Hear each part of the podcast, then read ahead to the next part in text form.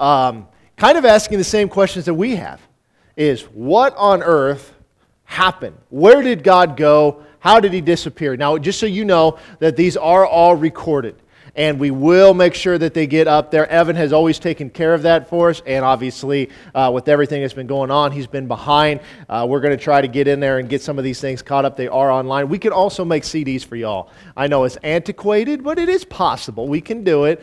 Um, it takes a little bit of effort, but we can certainly get those for you.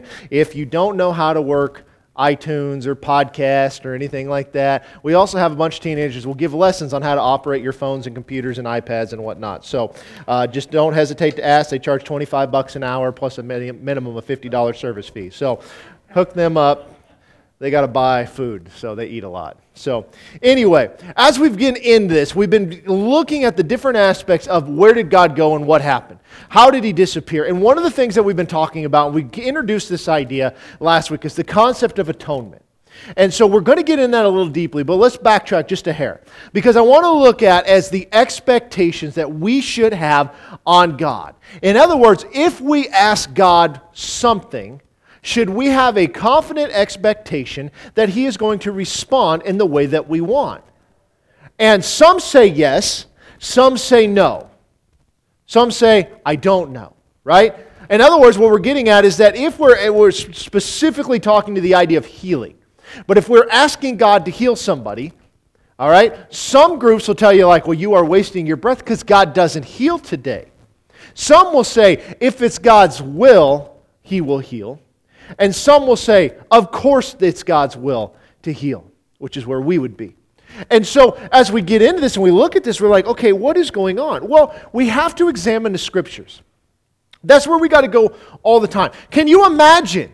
Now, let's think about this for a minute. Could you imagine what the body of Christ would look like today if all we did is when we read something that God said, we just took Him seriously about it? Could you imagine what would happen? In other words, we wouldn't go around questioning it all the time. Well, I wonder what God really meant by this, or I wonder if He wants me to do this. You know, it's, it's, it's the idea, it's like, should I, should I share the gospel with somebody? Does God want that person saved? I'm not sure if He does or not. I'm just not going to talk to them about it. What does Scripture say? We, I mean, I've literally heard somebody, uh, a, a church elder one time, not here, but somewhere else, make the statement that's like, listen, it's not our job to get these people saved. We're going to let somebody else do that. But once they get saved, we'll let them come in here and we'll disciple them. We'll help them grow in their faith the Lord. And I'm thinking, have you ever read your Bible? Do you know what it says? I mean, you know the commission that Jesus sent, gave to the disciples that you go into all the world and preach the gospel? Why did that stop? We don't even go into our neighborhoods and preach the gospel. We kind of wait until they come to us. We look for opportunities that present themselves before us and we're like, okay, I think I'll do it this time. Sometimes I won't. I don't know. I don't want to be uncomfortable. What if they ask me a question I don't know how to answer? What do I do with that? You know? And that was never the issues that we see in Scripture. We just saw people that were bold enough to just take Jesus at his word. Hey, he told me to do it. I'm just going to do it. It is what it is. Do you realize that Paul preached many times and never had a convert? Think about that. So if you've ever shared the gospel with somebody and they didn't get saved, you and Paul have something in common. Pretty good company. Now, he got beaten and stoned and jailed and all of that, so we'll let him keep that stuff, but you getting rejected, not the end of the world. But what expectation can we have? Well, we've been reading in Psalm 103. Now let's look at this again. It says, Bless the Lord, O my soul. All that is within me, bless his holy name. Bless the Lord, O my soul, and forget not all his benefits who forgives all your iniquities, who heals all your diseases, who redeems your life from destruction, who crowns you with loving kindness and tender mercy, who satisfies your mouth with good things so that your youth is renewed like the eagles. You notice that, that David's not writing this saying, like, you know, if God wants to do this, he can. He's saying it pretty matter of fact. It's kind of like the idea that we say that all, it's God's will that all should be saved. We're very matter of fact about that. Why? Because we know that it is because of Scripture. He says that about all of these things. He's not questioning it. He's not, he's not on the fence about it. He's not like, well, I don't know if it's God's will and all of this. He just says it. This is what it is. And you see, as we progress in this, we've got to adopt this mindset that if God says something in His Word, that's it. We just accept it. The reason we do that is because He didn't sit there and say a question or ask questions and all that. He says, Take me at my word. Trust me in this. It's kind of like the idea when he says here, forget not his benefits. One of the benefits of God is certainly uh, forgiveness of sins. forgiving of iniquities, and we'll get into that kind of idea a little bit deeper, but healing your diseases and, and whatnot. It's, it's, you know, when we think about like the Declaration of Independence, the Bill of Rights, do you realize that those are not man given rights? The government did not grant those to you the right to bear arms, the right to free speech. What they recognize is we hold these truths to be self evident that all men are created equal. They didn't say we declare as a governmental entity that all men are created equal. They're self evident that all men are created equal. And they have the inalienable right to life, liberty, and the pursuit of happiness. And the government's job is not to grant those rights, but to protect those rights. So if you are an American citizen in, in the United States, you do not wait for the government to tell you if it's okay for you to own a gun, or if it's okay for you to do whatever that is granted to you by God. It's their job to protect it, not tell you if you can or cannot do it. You guys following that? Now think about it. Let's go over here.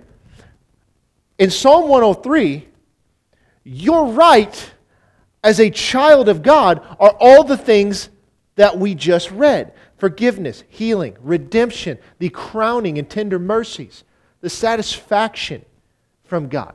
It's your right as a child of God. You guys see what I'm saying? You following that logic? It's the same thing. If our Bill of Rights are nothing more than a list of things that God has granted, where do you think they got that information?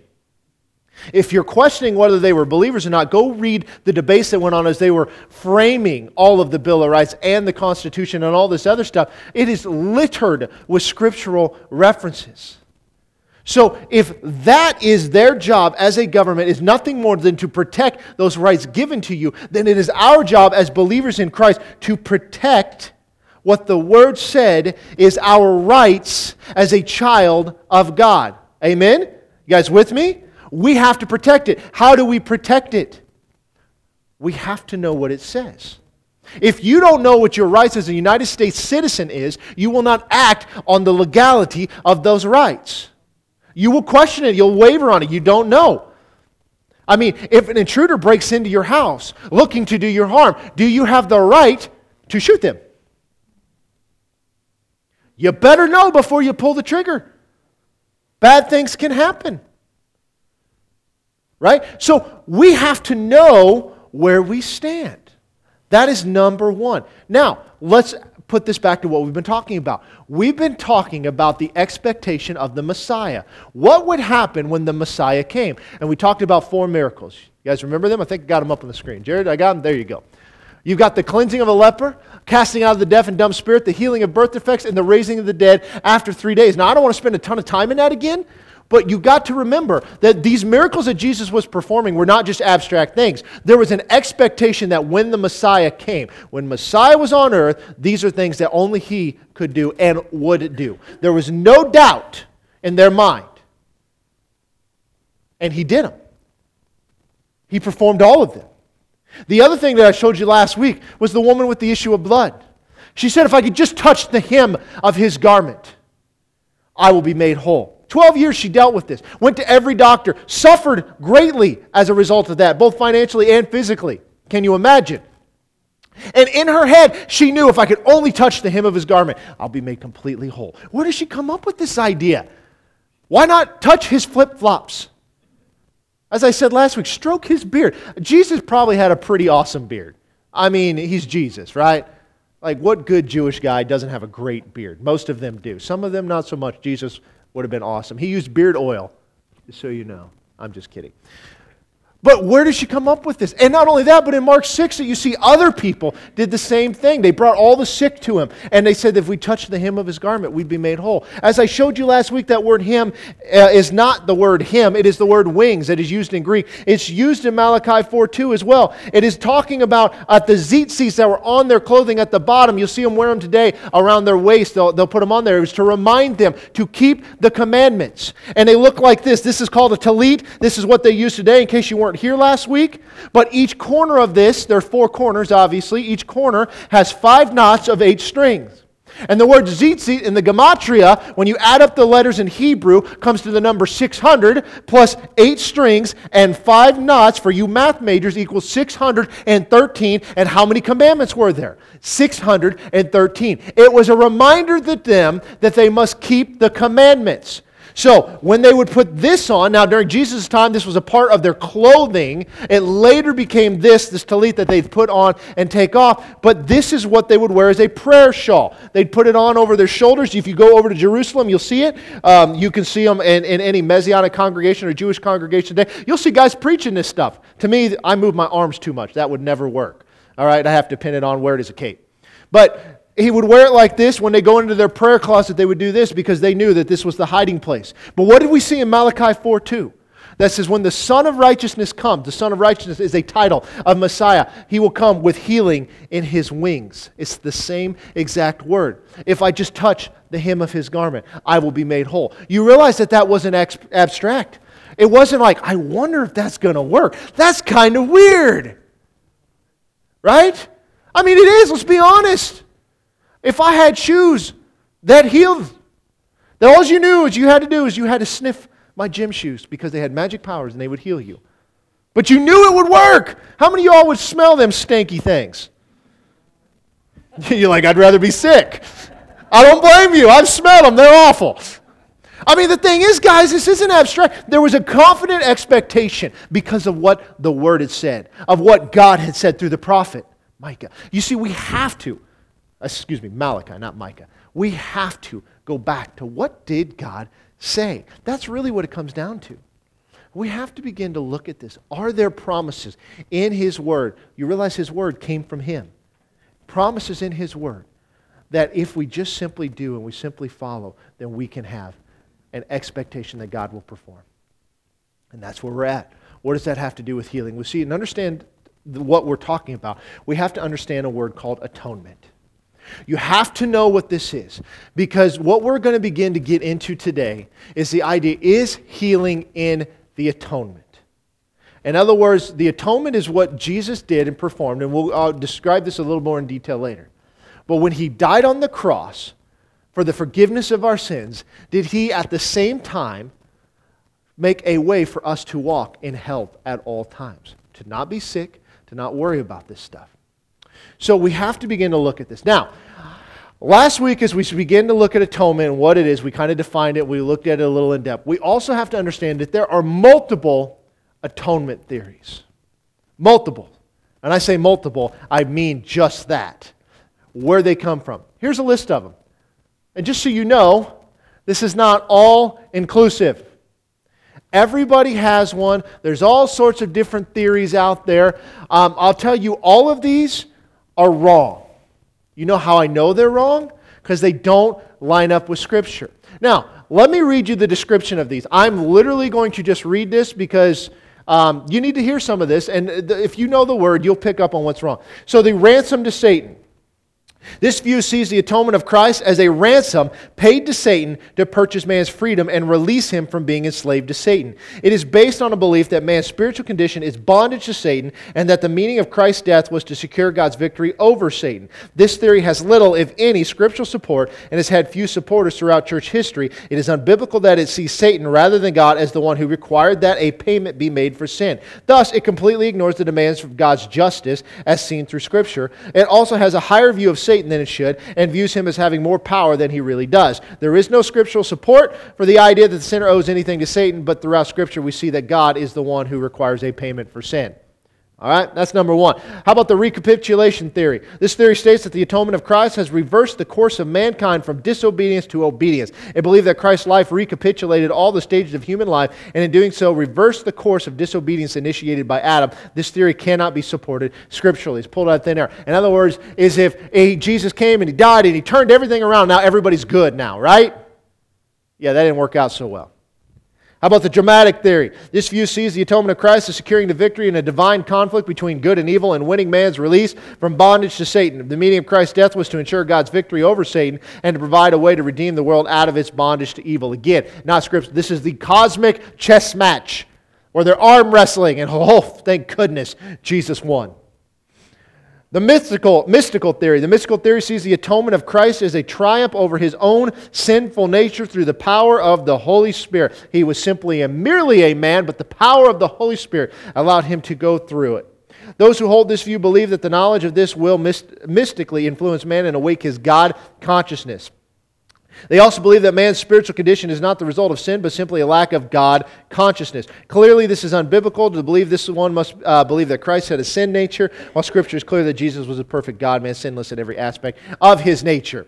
Now, I, as you get through this, I'm going to tell you that people have melded these things together. This one here has become, the language that's used in this has become very popular today having a God conscience.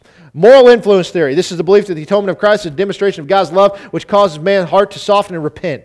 Those who hold this view believe that man is spiritually sick and in need of help, and that a man is moved to accept God's forgiveness by seeing God's love for man. They believe that the purpose of the and meaning of Christ's death was to demonstrate God's love toward man. While it is true that Christ's atonement is the ultimate example of love of God, this view is unbiblical because it denies the true spiritual condition of man that they are dead in sin and transgression. It denies that God actually requires a payment for sin. This view of Christ's atonement leaves mankind without a true sacrifice or payment for sin. The last two that I've read you have become very popular recently. Not, they will never call them these, these names, but this is what they are because these things have been around for thousands of years. Example theory this view sees the atonement of Christ as simply providing an example of faith and obedience to inspire man to be obedient to God. Those who hold this view believe that man is spiritually alive and that Christ's life and atonement were simply an example of true faith and obedience and should serve as an inspiration to men to live a similar life of faith and obedience. This and the moral influence theory are similar in that they both deny that God's justice actually requires payment for sin and that Christ's death on the cross was that payment. The main difference between the moral influence theory and the example theory is that the moral influence theory says that Christ's death teaches us how much God loves us, and the example theory says that Christ's death teaches us how to live. Of course, it is true that Christ is an example for us to follow, even his death, but the example theory fails to recognize man's true spiritual condition and that God's justice requires payment for sin, which man is not capable of paying. Commercial theory. The commercial theory views the atonement of Christ was bringing infinite honor to God. This resulted of God giving Christ a reward which he did not need, and Christ passed that reward on to man. Those who hold this view believe that man's spiritual condition is that of a dishonoring God, and so Christ's uh, death, which brought infinite honor to God, can be applied to sinners for salvation. This theory, like many others, denies the true spiritual state of unregenerate sinner. Okay, last one governmental theory. This view sees the atonement of Christ as demonstrating God's high regard for his law and his attitude towards sin. It is Christ's death that God has a reason to forgive the sins of those who repent and accept Christ's substitutionary death. Those who hold this view believe that man's spiritual condition is as one who has violated God's moral law and that the meaning of Christ's death was to be a substitute for the penalty of sin. Because Christ paid the penalty for sin, it is possible for God to legally forgive those who accept Christ as their substitute. This view falls short in that it does not teach that Christ actually paid the penalty of the actual sins of any people, but instead his suffering simply showed mankind that God's laws were broken and that some penalty was paid. we made it. I know that was a lot. I know you didn't care one iota about any of that. But why am I telling you this stuff? Is we need to know what is going on. When we talk about atonement, you need to know that just because we believe something doesn't mean that everybody agrees with it. And we're going to go straight to Scripture. Governmental theory gets you close. But we need to look at this from a biblical viewpoint. And so, in order to do that, we need to understand what we believe. We believe in the penal, substitutionary, if I didn't spell this right, don't say anything. And if you can't read it, then you don't know. Penal substitutionary atonement. The idea here is that Jesus paid the penalty for sin for somebody else. Let's define these terms. The first one is penal. What does penal mean? I've got the descriptions up there, I believe. There we go. Relating to, used for, or prescribing the punishment of offenders under the legal system of an act or offense is punishable, punishable by law. Our penal system. The punishment for the behaviors of individuals today is subject to our penal system. It's our court system. So, substitutionary, what does that mean? It's a person or thing acting or serving in place of another. Okay, fair enough. The last word is atonement. It's the satisfaction or reparation. I know that's a big word in the news right now. For a wrong or injury, it's amends, it's reconciliation. So, in other words, there was a punishment prescribed from the breaking of God's laws, our sin nature, that we are dead. But Jesus acted as our substitute in that punishment and atoned or paid for our reconciliation. You guys following me on that? Here's the theory. Here's the, uh, a better description. This theory sees the atonement of Christ as being a vicarious, substitutionary sacrifice that satisfies the demands of God's justice upon sin. With his sacrifice, Christ paid the penalty of man's sin, bringing forgiveness, imputing righteousness, and reconciling man to God. Those who hold this view believe that every aspect of man, his mind, will, and emotions, have been corrupted by sin, and that man is totally depraved and spiritually dead. This view holds that Christ's death paid the penalty for sin, and that through faith, faith, man can accept Christ's substitution as payment for sin. This view of the atonement aligns most accurately with Scripture in its view of sin, the nature of man, and the result of death, uh, the death of Christ on the cross. When we look at this, what do we always say? Now, there are offshoots to all of these, but the bottom line is, is that Jesus died a death that we deserve because sin brings death. But Jesus said, I came to give you life and give you life more abundantly. You see, if you understand the entirety of the Old Testament and what it is doing, it is all about atonement. It's paying for something. Without the shedding of blood, there is no forgiveness of sin. We needed that atonement. They had it in the Old Testament. I want to read you right now Leviticus 4. This is one chapter talking about the sin offering. There were five main offerings. Two of them were required, the sin and trans- trespass offering, and then there were three that were sweet savor offering, burnt offering, meal offering, all that kind of stuff, that were voluntary, you could do. Now I want you to watch this. All right, Leviticus chapter 4. Now the Lord spoke to Moses, saying, Speak to the children of Israel, saying, If a person sins unintentionally, so you didn't mean to, against any of the commandments of the Lord in anything which ought not be done, and does any of them, Okay, now has anybody accidentally sinned against God? Sure. We've done something I didn't think about, I didn't mean to, whatever. All right. If the anointed priest sins, bringing guilt on the people, then let him offer to the Lord for his sin, which he has sinned, a young bull without blemish as a sin offering. He shall bring the bull to the door of the tabernacle of meeting before the Lord, lay his hand on the bull's head, and kill the bull before the Lord. Why do they do that? Because now they're associating. They bring it in, they put their hands upon it, and as that priest kills it, you're putting that on them. You're associating yourself with that.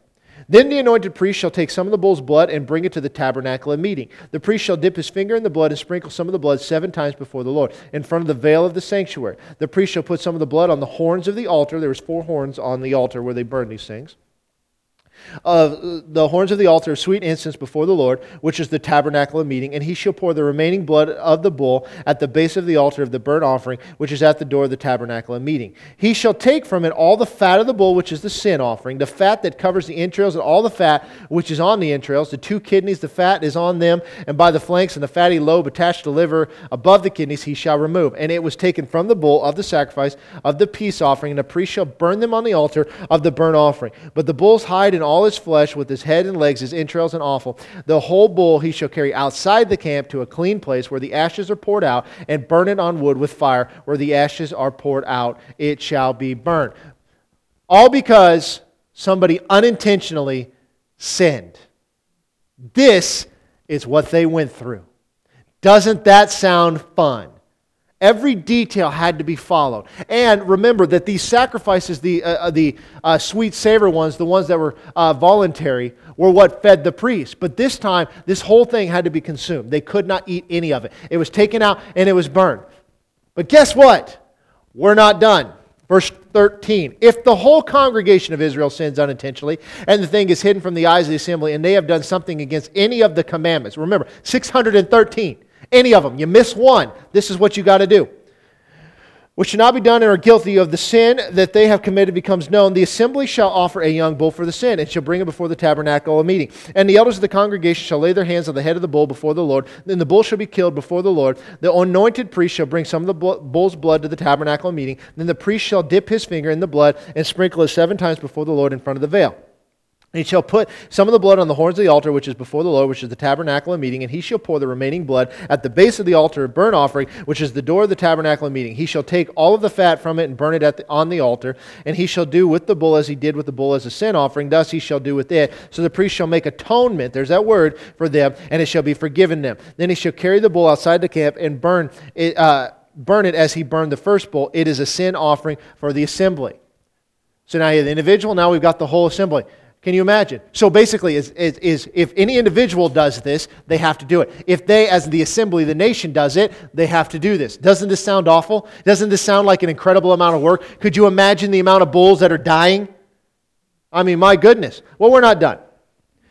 Verse 22 When a ruler has sinned and done something unintentionally against any of the commandments of the Lord God and anything which should not be done and is guilty of, or if his sin which he has committed comes to his knowledge, he shall bring as his offering a kid of the goats, a male without blemish. He shall lay his hands on the head of the goat and kill it in place at the place where they killed the burnt offering before the Lord. It is a sin offering. The priest shall take some of the blood of the sin offering with his finger, put it on the horns of the altar and burnt offering, and pour his blood at the base of the altar of burnt offering. And he shall burn all its fat at the altar like the fat of the sacrifice of the peace offering. So the priest shall make a atonement for his concerning his sin, and it shall be forgiven him. Oh, man. So you now you got the, the priests have sinned, you got the nation has sinned, now you got the ruler has sinned. Do you leave anybody out? Verse 27 If any of the common people sins, that's you and I. We're the common folk unintentionally by doing something against the commandments of the Lord is anything which ought not be done and is guilty, or if his sin which he has committed comes to his knowledge, he shall bring as an offering the kid of goats, a female without blemish, for a sin which he has committed, and he shall lay his hands on the head of the sin offering and kill the sin, offering at the place of the burnt offering. Then the priest shall take some of its blood with his finger, put it on the horns of the altar of the burnt offering, and pour all the remaining blood out of the base of the altar. He shall remove all its fat, as fat is removed from the sacrifice of the peace offering. The priest shall burn it on the altar for a sweet aroma to the Lord. So the priest shall make atonement for him, and it shall be forgiven him. But if he brings a lamb as his sin offering, he shall bring a female without blemish. Then he shall lay his hands on the head of the sin offering and kill it as a sin offering at a place where they kill the burnt offering. The priest shall take some of the blood of the sin offering with his finger, put it on the horns of the altar, of the burnt offering, and pour all the remaining blood at the base of the altar. He shall remove all its fat, as the fat of the lamb is removed from the sacrifice of the peace offering. Then the priest shall burn it on the altar according to the offerings made by the fire of the Lord. So the priest shall make atonement for his sin that he has committed, and it shall be forgiven him. Now we're done. And you notice what was the key component in all of this unintentional sin. In other words, I didn't mean to do this. How did they unintentionally sin? They accidentally touched a dead body. That was it. They now needed to make atonement. If they missed any of the commandments, all 613, any one of them they messed up unintentionally, they had to go through this. Read the rest of Leviticus about the intentional ones and all the other things that they had to go through. Can you imagine? Do you think that that tabernacle had shedding of blood? Oh my goodness, day in and day out. Not to mention that the high priest had to go in and sacrifice a lamb every, at 9 o'clock and 3 o'clock every day. And on the Day of Atonement, they did a third one. Every day, there was an offering made to the Lord with the shedding of blood. But what did we notice? That the atonement came as a result of something being put in as a substitute for the individual who unintentionally committed the sin. They deserved judgment, but God created a way where something else could be associated and pay the penalty for that. Behold, the Lamb of God who takes away the sin of the world. You guys see how this concept is not a new concept. This isn't something that we just put together. This idea is all throughout Scripture. You need to understand something. Is that if God is good, then he must demand justice. Because if he lets you off the hook, he is no longer good. If a judge in this earth today looked at a rapist who just said, I'm sorry, I didn't mean to, or I'll never do it again, that may be true, but you still demand justice for the act that was performed. Otherwise, justice is not served. Now, somebody steps into his place is like, listen, he did screw up, and he, but he has learned his lesson, he won't do it. I will take that punishment. That is literally what we're talking about here. Both bad. If they miss any of the commandments of the Lord, They missed them all, and this is what has to be done. You guys following that idea? This is not a New Testament thing. This is a all throughout Scripture thing. The idea of atonement, making appeasement. Now, there are guys out there today that have gone away from this idea. Here's some pictures of them, and I'll tell you who these guys are.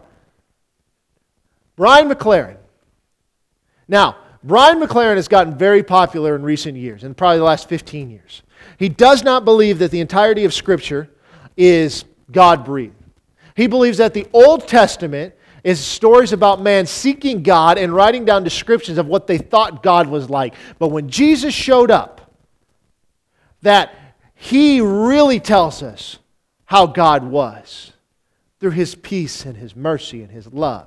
And that God of the Old Testament is just man's fictitious idea of trying to explain the things that they see, but they're not enlightened. That when God was angry, he would send thunder and, and lightning. And if there was a fire, oh, God was mad at us.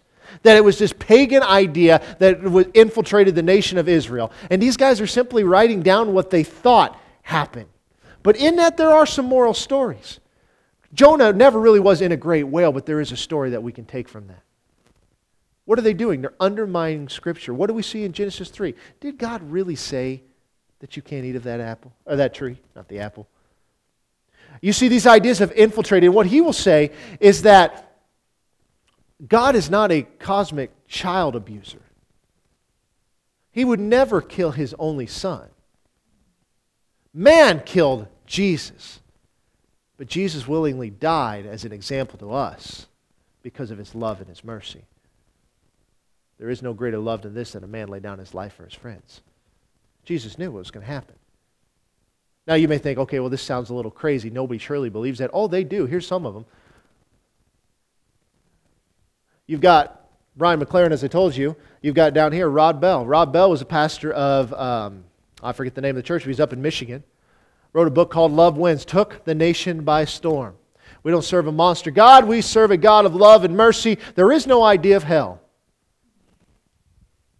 this eternal punishment. Then you've got down here in the bottom Paul Young, the writer of The Shack. Now, the, the Shack book um, took, uh, took the country by storm. I mean, it was just a novel, it was a story. A lot of people read it, a lot of people liked it. You know, you can read any book you want, and if you're spiritually aware, you can throw out the bad and be okay.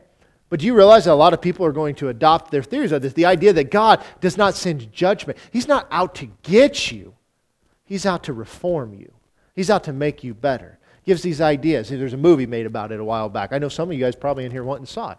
And the guy at the top right, and the reason I waited till the end here, his name is Brian Zahnd. He pastors a church in St. Joseph, Missouri.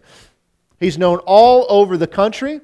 He was a part of the charismatic movement for many, many years, was well ingrained in there uh, with the movers and the shakers. I could throw out big names, he had them all. Uh, he was well, well known. Pretty solid guy.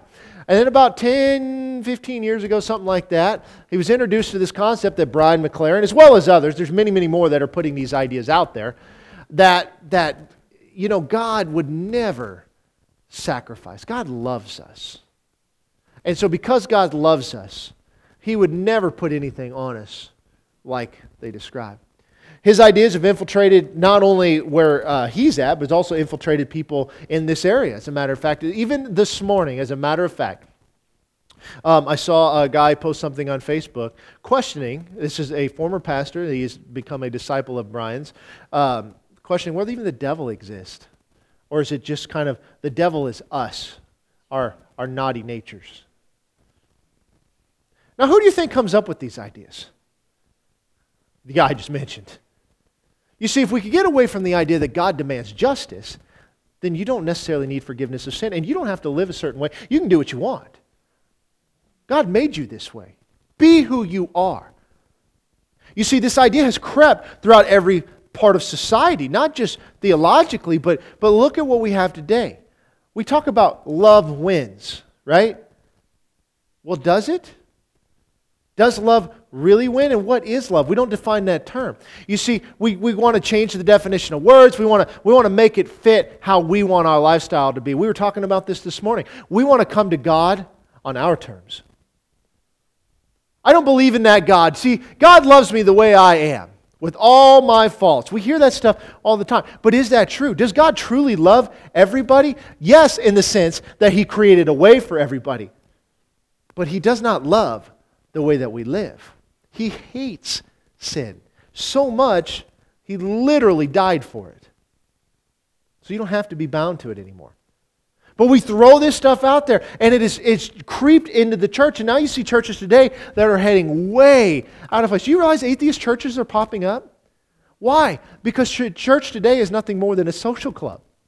It might as well be the Rotary, the JCs, the Optimists. Might, I mean, that's what, it might as well be one of those because we have a membership and we get together, but God has no bearing in my life.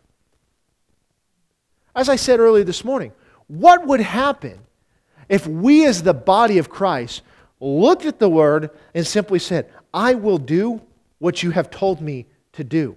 I will not make excuses. I will do what you've told me to do.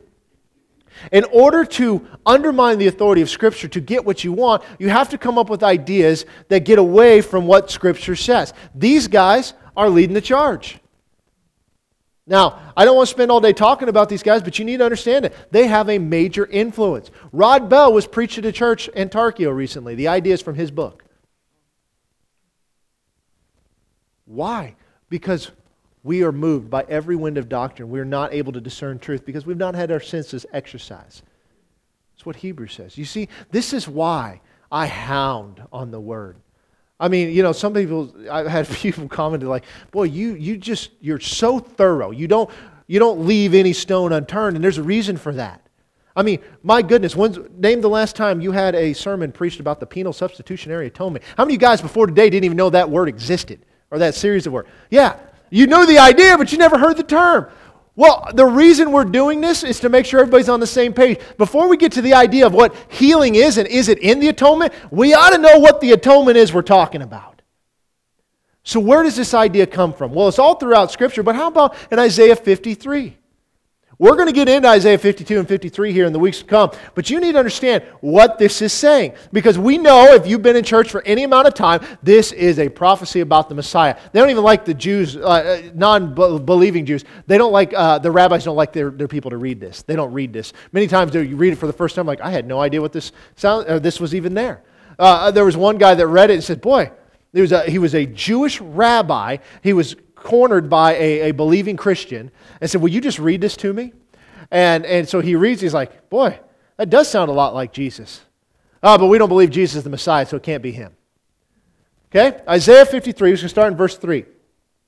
He has despised and rejected by men, a man of sorrows and acquainted with grief. And we hid, as it were, our faces from him. He was despised, and he did not esteem him. Now look for the words that sounds like Jesus taking our punishment. Surely he has borne our griefs. Okay?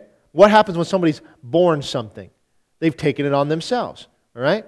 So we're going to write this word. He's borne. Not born like birth, but he's carried it on himself. What's the next thing it says? He's carried our sorrows. Whose sorrows? Not his. Wait a minute. If he's carrying something for us, doesn't that sound like he's a substitute for us? Okay, let's go on. Yet we esteemed him stricken. He was smitten by whom? Wait a minute. That can't be. Because God is not a moral monster, right? We're not believing in child sacrifice. Hmm. Okay, smitten by God. He was wounded for our transgressions, right? Whose transgression? Is ours. Wasn't his, right? He was sinless. That's what it says.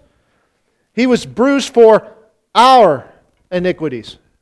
We'll go through this more in, in depth later, but just bear with me because I'm just wanting you to see this. It was always ours.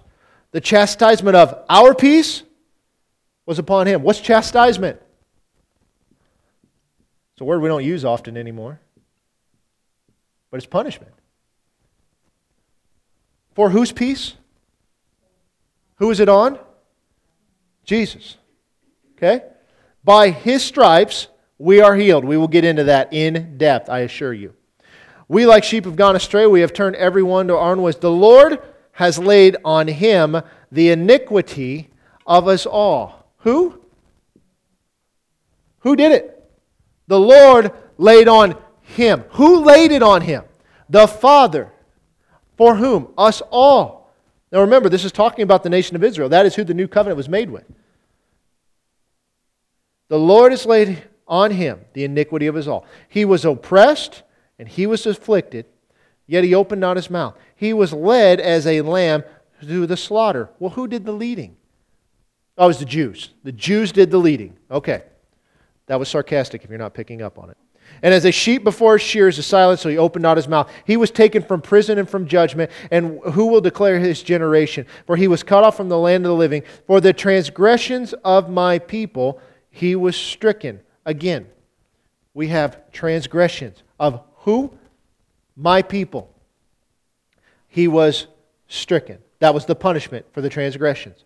And they made his grave with the wicked, but with the rich at his death, because he had done no violence, nor was any deceit in his mouth. Yet it pleased the Lord to bruise him. He has put him to grief when you make his soul an offering for sin. Who's doing all of this? I know my handwriting is terrible. It pleased, let's just say the Father. It pleased the Father to bruise him. He has put him to grief when you, the Father, make his soul, that's Jesus, an offering for sin. What sin? The unintentional sin. And all the other ones we didn't even read because I didn't want to give you a lesson on Leviticus. I would not do that to you. I like you guys, okay? He shall see his seed. He shall prolong his days, and the pleasure of the Lord shall prosper in his hand. He shall see the labor of his soul and be satisfied. By his knowledge, my righteous servant shall justify many, for he shall bear their iniquities. Does that not sound like there was punishment coming as a result of sin, and that somebody stepped in by the will of God and substituted themselves in there? It sure does, doesn't it? Now, the Jews will argue whether this is Jesus or not. Some of them believe that this was them, the nation of Israel. Uh, they got all sorts of theories. The bottom line is you cannot get away from this. The idea of atonement is throughout Scripture. Sin must be atoned for. These poor Jews were just sacrificing to a God because they thought that's what God wanted, but they didn't really know. That's nonsense. We can never undermine Scripture. It literally is the foundation. Now, Andy Stanley and some of those say that no, we got to get away from the Old Testament. We have got to just focus on the idea of Jesus, and it was, it's not a story, it's an event. And I agree with that in theory. But when you play that idea out, you are undermining the base and foundation of the event. You will never understand the idea of the cross if you don't understand the idea of atonement, the need for the sacrifice. You have to get back. And this is why we spend so much time digging into the quote unquote Jewish roots of Scripture, why we look at this from a Jewish standpoint, catching the context of what's going on. Because if you don't understand that, you won't understand anything. And then we've got all these man made doctrines that are up there. Oh, if you just take communion, oh, if you're just baptized as a baby, you're good to go. Get baptized, do good, pay penance, whatever, you're good to go. None of those things are true. See, Jesus and uh, the Father and God as a whole works in predictable patterns. The idea that God works in a mysterious way is completely nonsense. The cross was not a mysterious way. The death of the Lamb was not mysterious. It was laid out from the very beginning as a substitute. Now, look at this in Hebrews 9. I'm going to push this out of the way. But you guys follow me? This is, uh, we haven't even gone to the New Testament. We've only looked at the Old Testament. Hebrews chapter 9, verse 11. But Christ came as high priest of the good things to come, with the greater and more perfect tabernacle, not made with hands, that is, not of this creation, not with the blood of goats and calves, but with his own blood. He entered the most holy place once for all, having obtained eternal redemption. What is it talking about? The high priest, the day of atonement, sacrificed the bulls, sacrificed the goat, would enter into the holy place and cleanse them ceremonially making atonement for the nation of Israel. But Jesus, being a greater high priest, not with the blood of another, but with his own blood, stepped in. For if the blood of bulls and goats and the ashes of a heifer sprinkling the unclean sanctifies for the purifying of the flesh, how much more shall the blood of Christ, who through the eternal Spirit offered himself without spot, to whom? God. Cleanse your conscience from dead works to serve the living God. And for this reason, he is a mediator of the new covenant by means of death for the redemption of the transgressions under the first covenant, that those who are called may receive the promise of eternal inheritance. And we're not done, but what's he talking about? Jesus stepped into that place to God. He laid his life down. God received the atonement, the sacrifice. It was a sweet smelling aroma paid by a perfect individual. You'll notice that the sacrifices had to be without spot, without blemish. Jesus was. All of that was there for a reason. Verse 16 For where there is a testament, there must also be the necessity of the death of the testator. For a testament is in force after men are dead, since it has no power at all while the testator lives. Therefore, not even the first covenant was dedicated without blood. This is talking about the Mosaic covenant with, with the nation of Israel. For when Moses had spoken every precept to all the people according to the law, he took the blood of calves and goats with water, scarlet wool, and hyssop, and sprinkled both the book itself and all the people, saying, This is the blood of the covenant which God has commanded you. Then likewise he sprinkled the blood with both tabernacle and all the vessels of the ministry. And according to the law, almost all things are purified with blood. And without the shedding of blood, there is no remission for sin. Has to be there.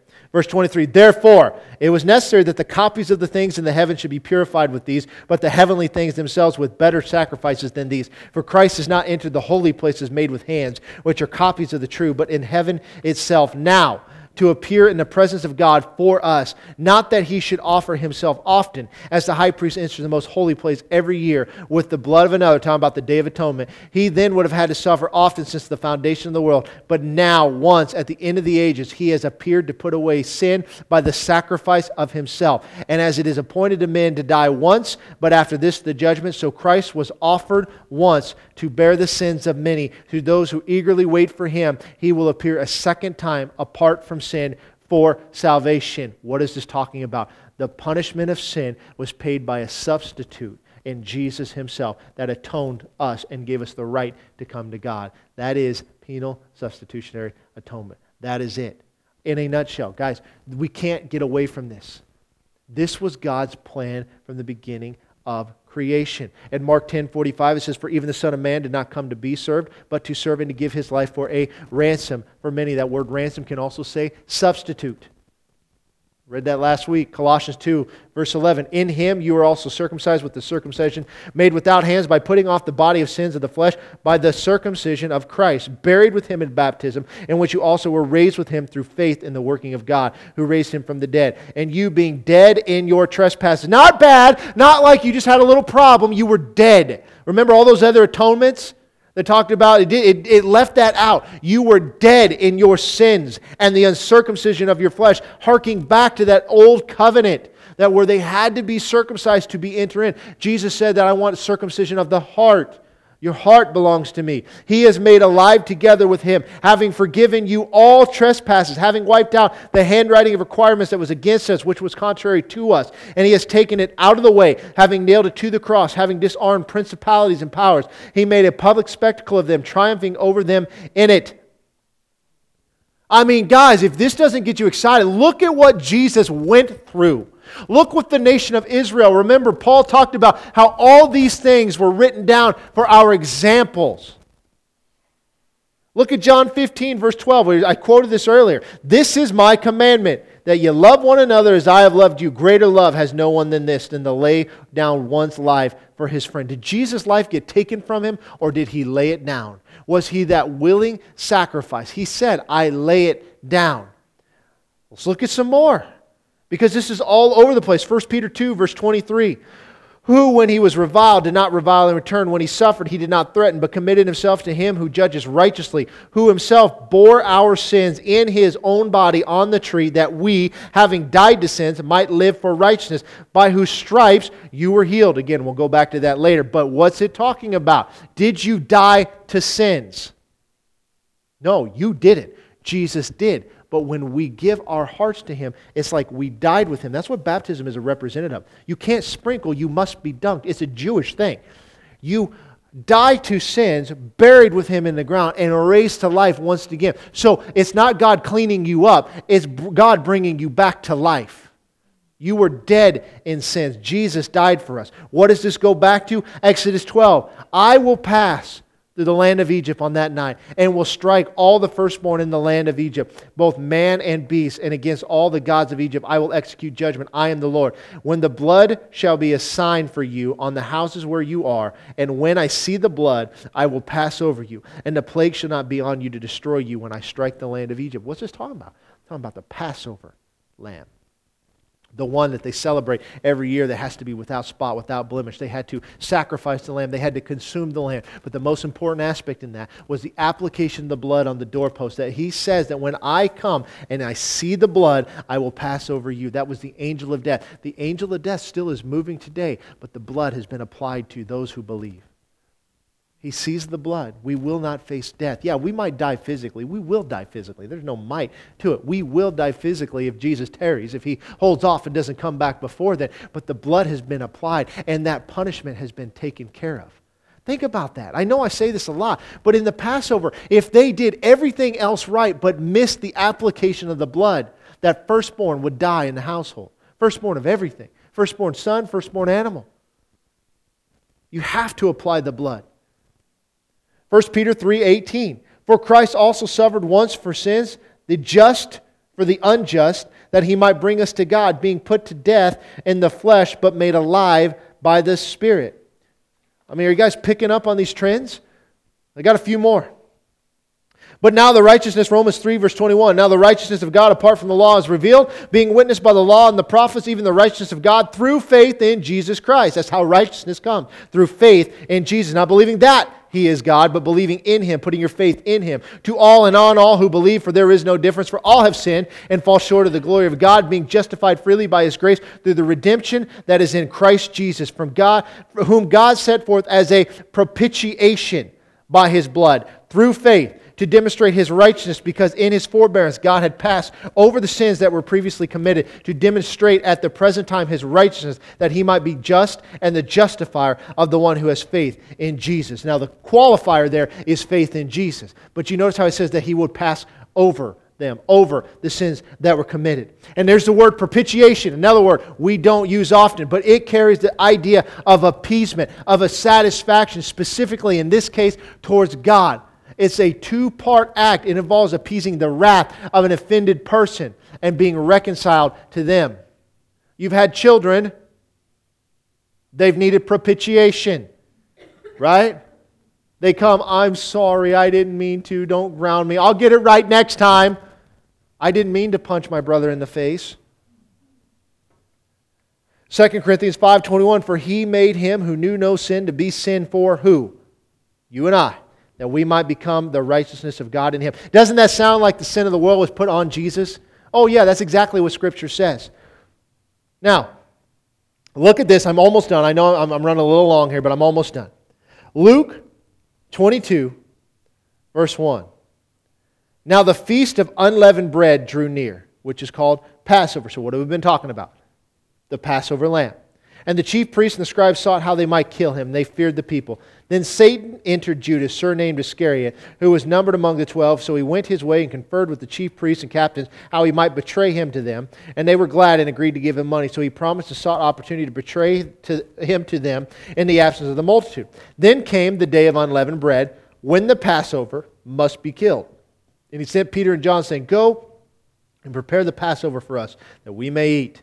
So they said to him, Where do you want us to prepare? And he said to them, Behold, when you have entered the city, a man will meet you carrying a pitcher of water. Follow him into the house which he enters. Then you shall say to the master of the house, The teacher says to you, Where is the guest room, where I may eat the Passover with my disciples? And then he will show you a large furnished upper room. There, make ready. Remember, the houses that they had, they had the downstairs part. They'd have a, sometimes a place for animals and stuff like that. But the upper room, same thing in, in Acts chapter 2, the upper room is where everybody would stay. And they were the bigger room and they were wide open they had an open floor plan, they would have loved it today. So they went and they found it as he said to them, and they prepared the Passover. When the hour had come, he sat down and twelve disciples with him, and he said to them, With fervent desire I have desired to eat this Passover with you before I suffer. For I say to you, I will no longer eat of it until it is fulfilled in the kingdom of God. then he took the cup and gave thanks and said, Take this and divide it among yourselves. For I say to you, I will not drink of the fruit of the vine until the kingdom of God comes. And he took the bread and gave thanks and broke it and gave it to them. He said, This is my body, which is given for you. You do this in remembrance of me. And likewise, he took the cup after supper, saying, This cup is the new covenant in my blood, which is shed for a substitute his body and his blood. Two distinct elements. Very Jewish concept going on here, we'll get into later. But what is he doing? He's telling you, I am laying my life for you at the Passover. What is the Passover? It's from the beginning. When the blood was applied, the, uh, the angel passed over. He just said that this is the new covenant in my blood. This is the Passover lamb. Jump down to verse 39 in Luke 22. Coming out, he went to the Mount of Olives as he was accustomed, and his disciples also followed him. When he came to the place, he said to them, Pray that you may not enter into temptation. He was withdrawn from them about a stone's throw, and he knelt down and prayed, saying, Father, if it is your will, take this cup away from me. Nevertheless, not my will, but yours be done. What cup? The third cup in the Passover meal, the cup of redemption. We've talked about that before. I won't go into that today. But the question comes down to is whose will was it that Jesus bare that cup? It was the Father's. You see, a good judge will always demand justice. Justice must be served if God is righteous, and He is. If He's going to be righteous, then He must bring judgment on mankind for sins and the breaking of the law. But if you apply that blood, Jesus stepped in as that sacrifice, that sacrificial lamb, laying his life down on the cross. His body was broken, his blood was shed. With the application of that blood, then you have had a substitute who has now atoned for your sins. And so when Jesus see or when the Father sees you, he can pass over that judgment on you because it has already been satisfied. It has been paid in full tetelestai. That's exactly what Jesus said. You guys see how this works? It's so crucial that you understand what this atonement is. Look at what they went through. Look at what Jesus went through. And then we come together and worship and be like, I don't like that song. I don't want to sing it. This is what has been done for you and for me. This is why we harp on this stuff. You need to understand atonement if you're going to understand what the atonement brings. And that's where we're going here do we have a confident expectation of how God will perform as a result of the atoning sacrifice that was given? The answer, of course, is yes.